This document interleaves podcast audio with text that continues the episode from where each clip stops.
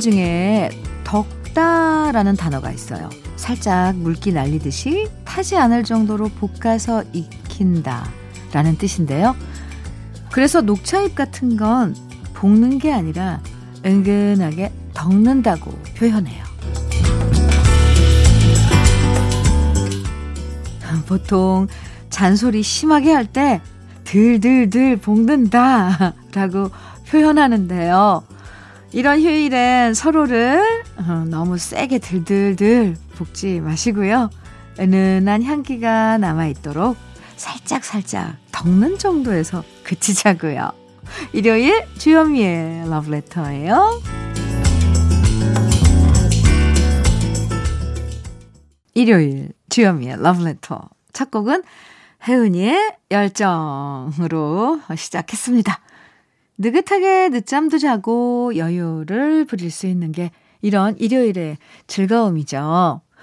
서두르지 않아도 되고 시계 안 봐도 된다는 거. 이것만으로도 우리의 스트레스 반은 사라지는 느낌 들잖아요. 오늘은 뭘 먹을까? 뭘 할까? 행복한 고민을 할 수 있어서 참 좋은 일요일.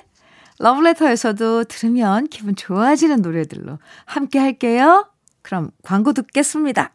김민우의 휴식 같은 친구 잘 들으셨어요? 주현미의 러브레터 함께하고 계십니다. 황명선님 사연 주셨죠?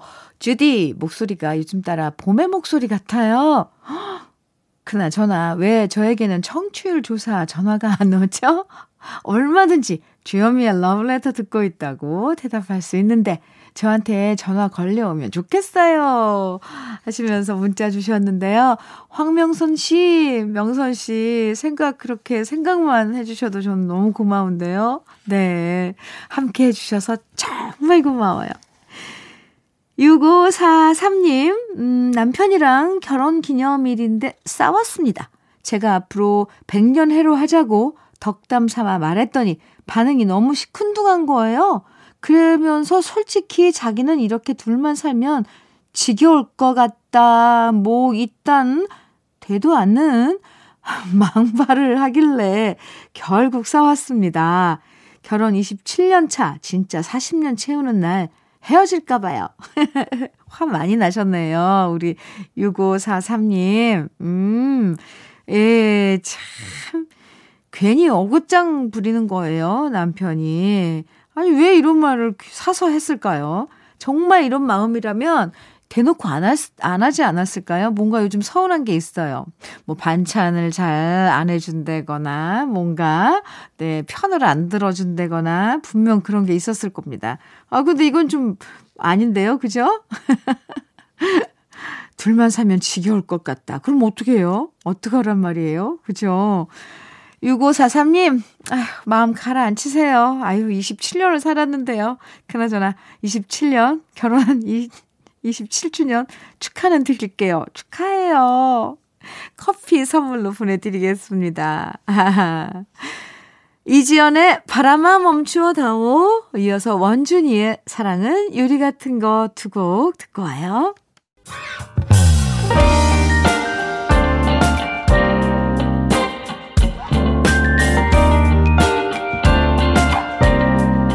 달콤한 아침 주현미의 러브레터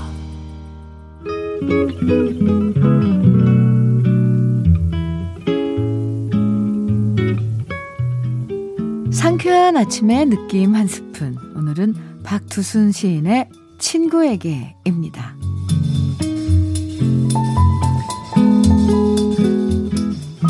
친구야 너는 나에게 별이다. 하늘마을 산자락에 망초꽃처럼 흐드러지게 핀 별들. 그 사이에 한 송이 별이다. 눈을 감으면 어둠의 둘레에서 돋아나는 별자리 되어 내 마음 하늘 환히 밝히는 넌 기쁠 때도 별이다. 슬플 때도 별이다. 친구야, 네가 사랑스러울 땐 사랑스러운 만큼 별이 돋고 네가 미울 땐 미운 만큼 별이 돋았다. 친구야, 숨길수록 빛을 내는 너는 어두운 밤에 별로 떠 내가 밝아진다. 주현미의 러브레터 느낌 한 스푼에 이어서 들으신 곡은 캐롤 킹의 You've Got a Friend 함께 들었습니다. 오늘은 박두순 시인의 친구에게 함께 만나봤는데요. 가족이 제일 소중하지만 사실 가족보다 내 마음 더 알아주는 친구만큼 또 소중한 존재도 없죠. 어떤 얘기는 도저히 가족한테 말할 수 없지만 친구한테는 다 털어놓고 얘기할 때가 있잖아요. 그래서 에, 나이 들수록 정말 친구가 있어서 참 다행이다 하는 생각 많이 하게 되는 것 같아요. 안 그런가요? 나를 밝혀주는 친구, 여러분에게도 그런 친구 있으시겠죠? 물론 있으시죠? 마음 따뜻하게 만들어주는 두 곡 함께 들어봐요. 사이먼 앤 가펑클의 Bridge Over Troubled Water 그리고 칼라브루니입니다. Stand by your man. 아, 오늘 편안한 일요일에 잘 어울리는 노래 두 곡 잘 들으셨어요? KBS 해피 FM 주현미의 러브레터 함께하고 계세요. 어, 9218님께서 옛날에는 마스크팩이 커서 얼굴 덮고 남아 돌았는데요. 어, 나이가 드니 이마가 넓어진 건지 살이 처진 건지 마스크팩이 살짝 아주 살짝 모자라네요. 그죠? 웃어야겠죠? 그래도 저는 양반입니다. 우리 신랑 얼굴에 마스크팩 붙여주다 팡 터졌네요. 턱 아래는 남는데 이마 쪽은 많이 모자라요. 그 역시 부부는 얼굴 커지는 것도 닮아가나 봐요. 하시면서 아주 음, 일상 그 아주 사소한 그런 알콩달콩한 그 순간을 아, 어, 보내주셨네요. 에, 감사합니다. 덩달아 그 음, 풍경이 그려지면서 살짝 음, 행복한 미소 이렇게 음가 지어지는데 9218님 알콩달콩 재밌게 지내시네요. 어, 사연 감사합니다. 노래 두고 이어서 듣고 오죠. 전영록의 종이학 에, 홍수철의 원곡인데 오늘은 하이디 버전으로 들어봐요. 철없던 사랑. 아, 네. 2000님, 2000번님, 네, 사연 주셨는데요. 오, 번호 좋아요. 2000. 현미 언니, 옥탑방에 살고 있는 자취생 처자입니다. 며칠 전, 좀, 좀 또독이 들어서 돼지 저금통이랑 새로 사온 쌀푸대까지 몽땅 털어갔습니다. 아, 차라리 벼룩에 간을 빼먹지. 어떻게 옥탑방을 털어가냐고요. 그 좀도둑 너무 비양심인 거 아닙니까? 텅 빈 집에 혼자 들어갈 때마다 무섭고 마음이 허합니다. 부적이라도 하나 써서 붙여놔야 될까 봐요. 와, 네, 이건, 음, 네, 이 방, 방비를, 그러니까 뭐라 그래야 돼요? 다시 한번 점검을 해야 돼요. 2000번님, 제가 다 걱정되네요. 자물쇠 튼튼한 걸로 꼭 해두시고요. 아, 이거 어떻게 해야 되나? 네, 조심하셔야 되는데, 아니면 당분간, 어, 지인, 음, 너러 와서 함께 지내자고, 어, 좀 부탁 좀 해보세요. 아, 안 되는데, 그죠? 2000번님, 일단 다 뭐, 쌀까지 가져갔다니까, 김치 보내드릴게요. 어떻게, 네, 아, 저도 다 걱정됩니다. 기운 내시고요. 오. 아, 노래, 예, 이 노래 맞을지 모르겠지만 띄워드릴게요. 김종찬의 산다는 것은 그리고 이어서 김도향의 시간 두곡 듣고 오겠습니다. 주현미의 러브레터. 네. 아까 소개해드린 2000번님. 이, 저 신고는 하신 거죠? 네. 아무튼 단속 잘 하시기 바랍니다. 1부 끝곡으로 김종환의 사랑을 위하여 띄워드리고요. 잠시 후 2부에서 만나요.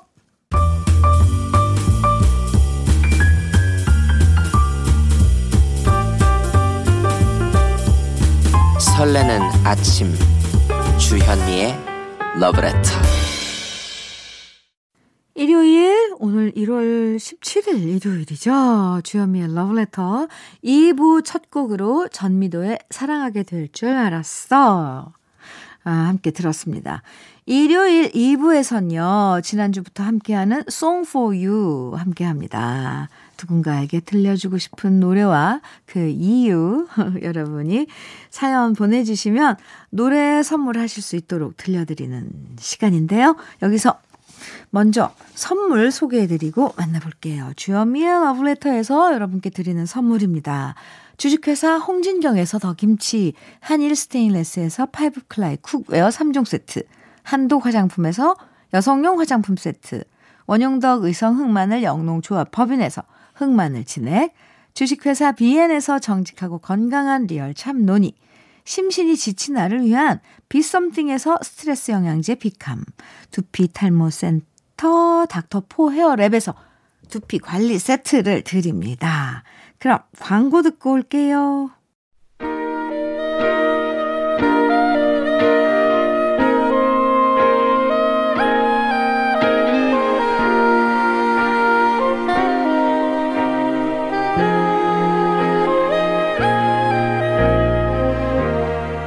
말하지 못한 마음 노래에 담아서 전하는 시간이에요. 당신을 위한 노래 Song for You 사연 소개된 분들에게 모두 화장품 세트 선물로 드리고요. 그럼 먼저 첫 번째 사연의 주인공은 박준희 씨입니다.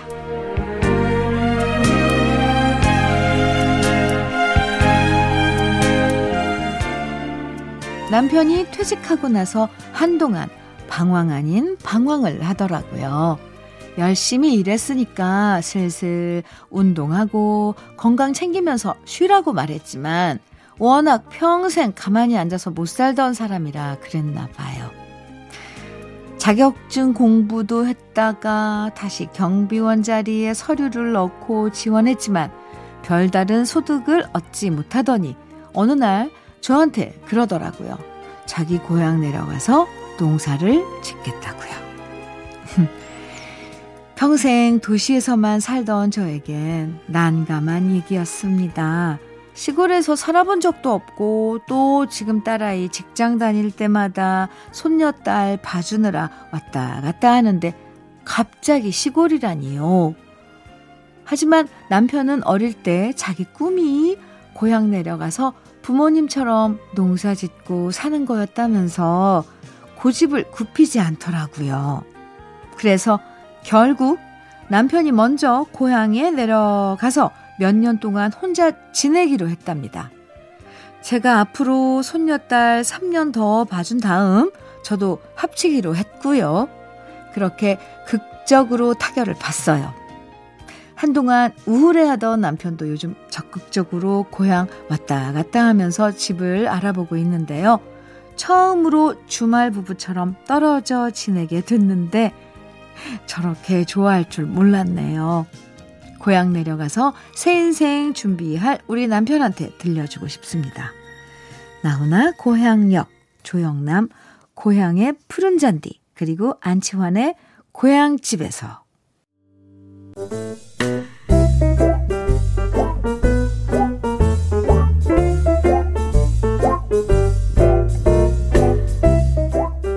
Song for You 두 번째 사연의 주인공은 이주미 씨입니다.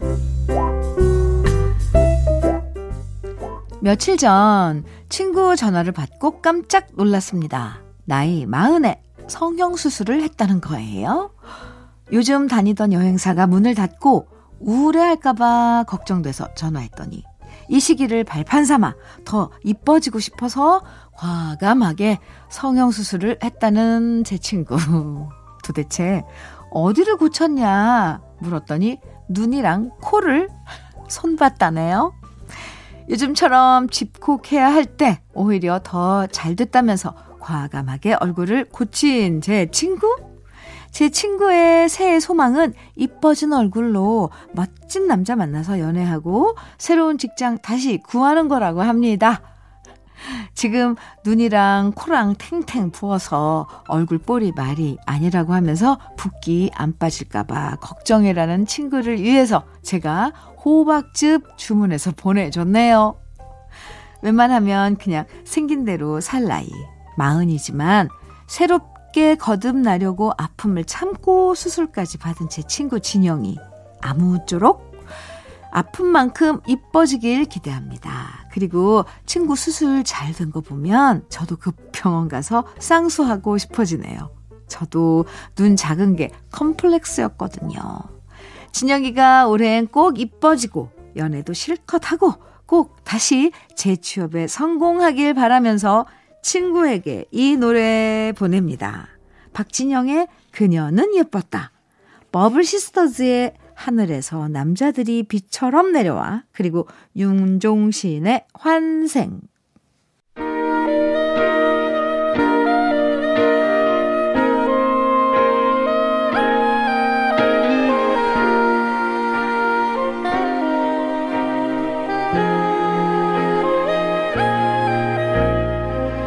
Song for You.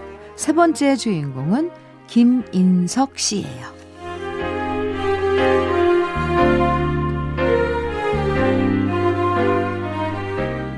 언제나 아내한테선 향기로운 로션 냄새가 났었습니다. 그런데 요즘 일 마치고 돌아온 아내한테는 로션 대신 땀 냄새가 납니다. 아내가 택배 일을 시작했거든요. 제가 다니던 회사가 문을 닫고 다른 일자리를 알아보다가 제가 먼저 택배 일을 시작했는데요.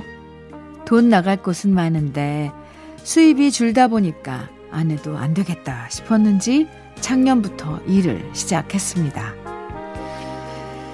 제가 택배를 해보니까 이 일이 참 힘들다는 걸 누구보다 잘 알기에 처음엔 말렸습니다. 하지만 이제 아이들 커나가고 돈 들어갈 곳도 많은데 집에서 손 놓고 쉴 순 없다면서 본격적으로 일을 시작한 아내. 그런 아내한테 참 많이 미안합니다. 제가 해줄 수 있는 일이라곤 여기저기 아픈 아내에게 파스를 붙여주는 일 뿐이네요. 그리고 그때마다 속으로 다짐합니다.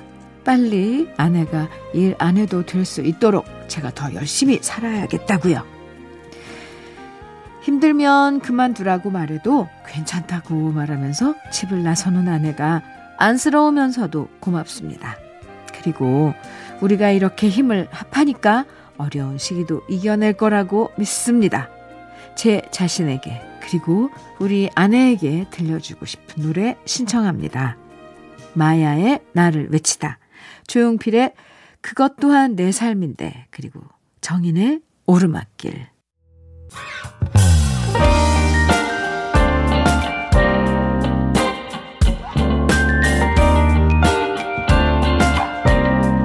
달콤한 아침 주현미의 러브레터 주현미의 러브레터 일요일 2부엔 여러분 마음을 노래에 담아서 전하는 시간 Song 함께합니다. 지금 홈페이지에 Song 게시판 있으니까요. 마음을 담은 노래들 누군가에게 전해주고 싶은 노래들 Song 게시판에 많이 남겨주세요.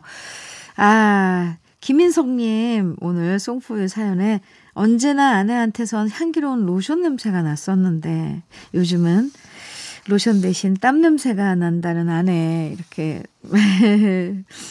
이야기 들려주셨는데요. 아, 갑자기 가슴이 뭉클해졌습니다. 삶이란 게, 네. 그렇죠. 네. 아, 사연 정말 잘, 어, 들었고요. 노래도 함께 들어봤습니다. 오늘 주현미의 러브레터, 음, 마지막 곡으로는 이문세와 자이언티가 함께한 노래죠. 눈 들으면서 인사 나눌게요. 몸도 마음도 제대로 쉬는 일요일 보내시고요. 저는 내일 아침 9시 다시 돌아올게요. 지금까지 러브레터 주현미였습니다.